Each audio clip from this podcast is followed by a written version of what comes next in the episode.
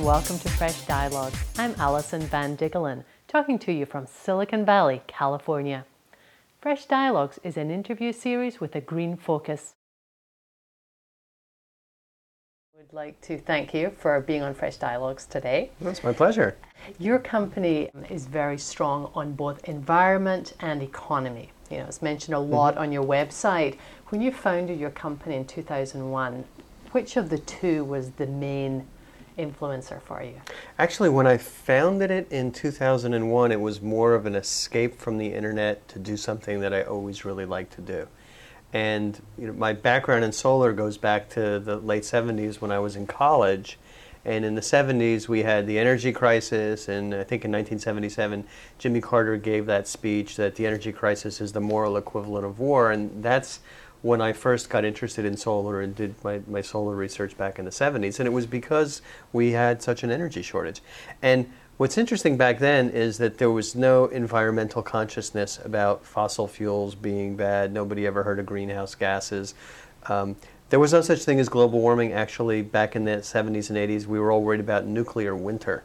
Um, right. So maybe the combination of the two will moderate the, the, climate, but you know who knows. So it was more energy independence was, then. That was. The... It was energy independence, and so then when I started uh, Akeena in 2001, it was, gee, looks like photovoltaics um, are becoming affordable again, or for, affordable for the first time.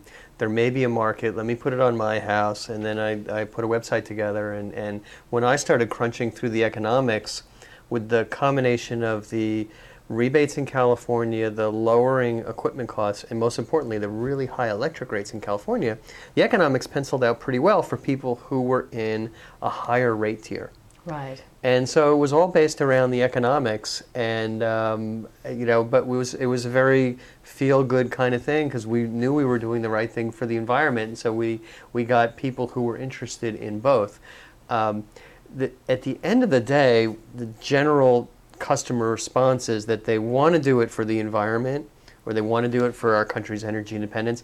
But if the numbers don't pencil out, they almost never do it. Some right. people are still hardcore; they'll do it, but generally, you've got to make a decent economic so case. So, is pocketbook is number one decision maker today? Yes. Okay. Yeah. And I'm curious to know. I mean, there've been a lot of surveys out, Gallup polls and whatnot mm-hmm. about people not believing or believing less, fewer people believing in global warming and having that impetus. Has that changed your sales pitch? Not at all. Right. No, I mean it's it, and the reason is that we never really directed our sales pitch exclusively towards environmental benefits. Right. It was always kind of combined. And and one of the reasons for that is we learned early on that some people are are very interested in and concerned about global warming and it's at the top of their mind. And other people they don't believe it. And it's like a religious thing.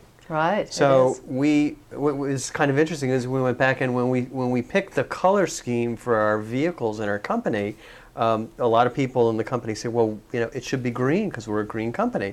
And we were kind of talking to our customers and we realized that, you know, that works really well in the Bay Area.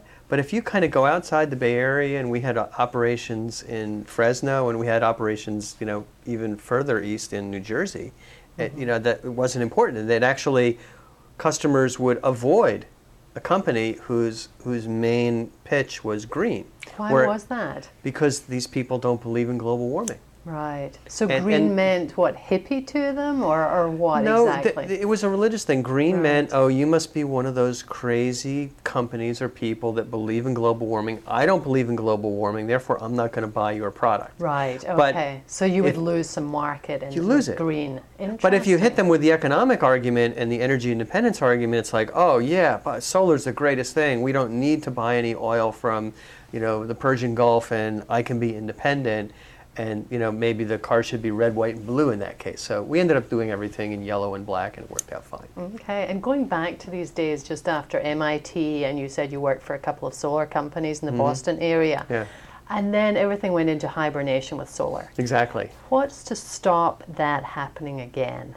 Well, the, is, it's interesting. The cause of the hibernation was because the energy crisis was an economic issue Gas prices went through the roof, oil prices went way up.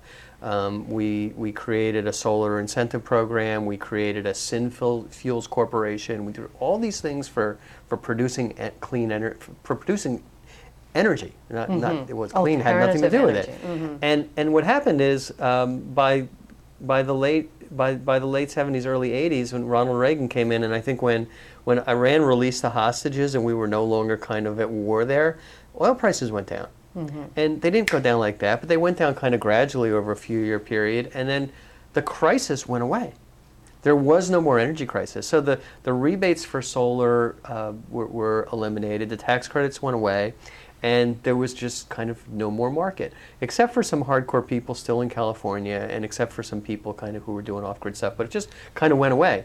And it was sad because these companies just couldn't raise any money, and, and the demand for the product wasn't So there. what's to stop that happening again? The only thing that, I I mean, the, if energy prices suddenly plummeted again, Oil prices specifically. oil prices, gas prices, it, it'll happen again. It's kind of natural.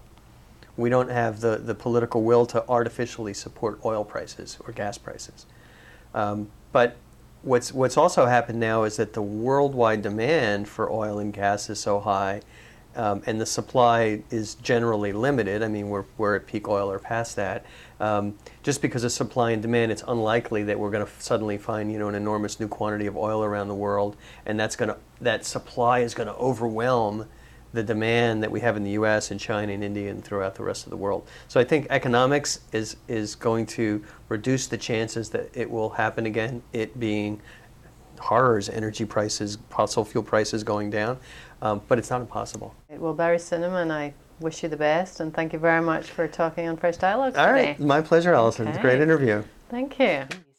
Check out freshdialogues.com for interviews with Paul Krugman, Martin Sheen, Tom Friedman, and many others.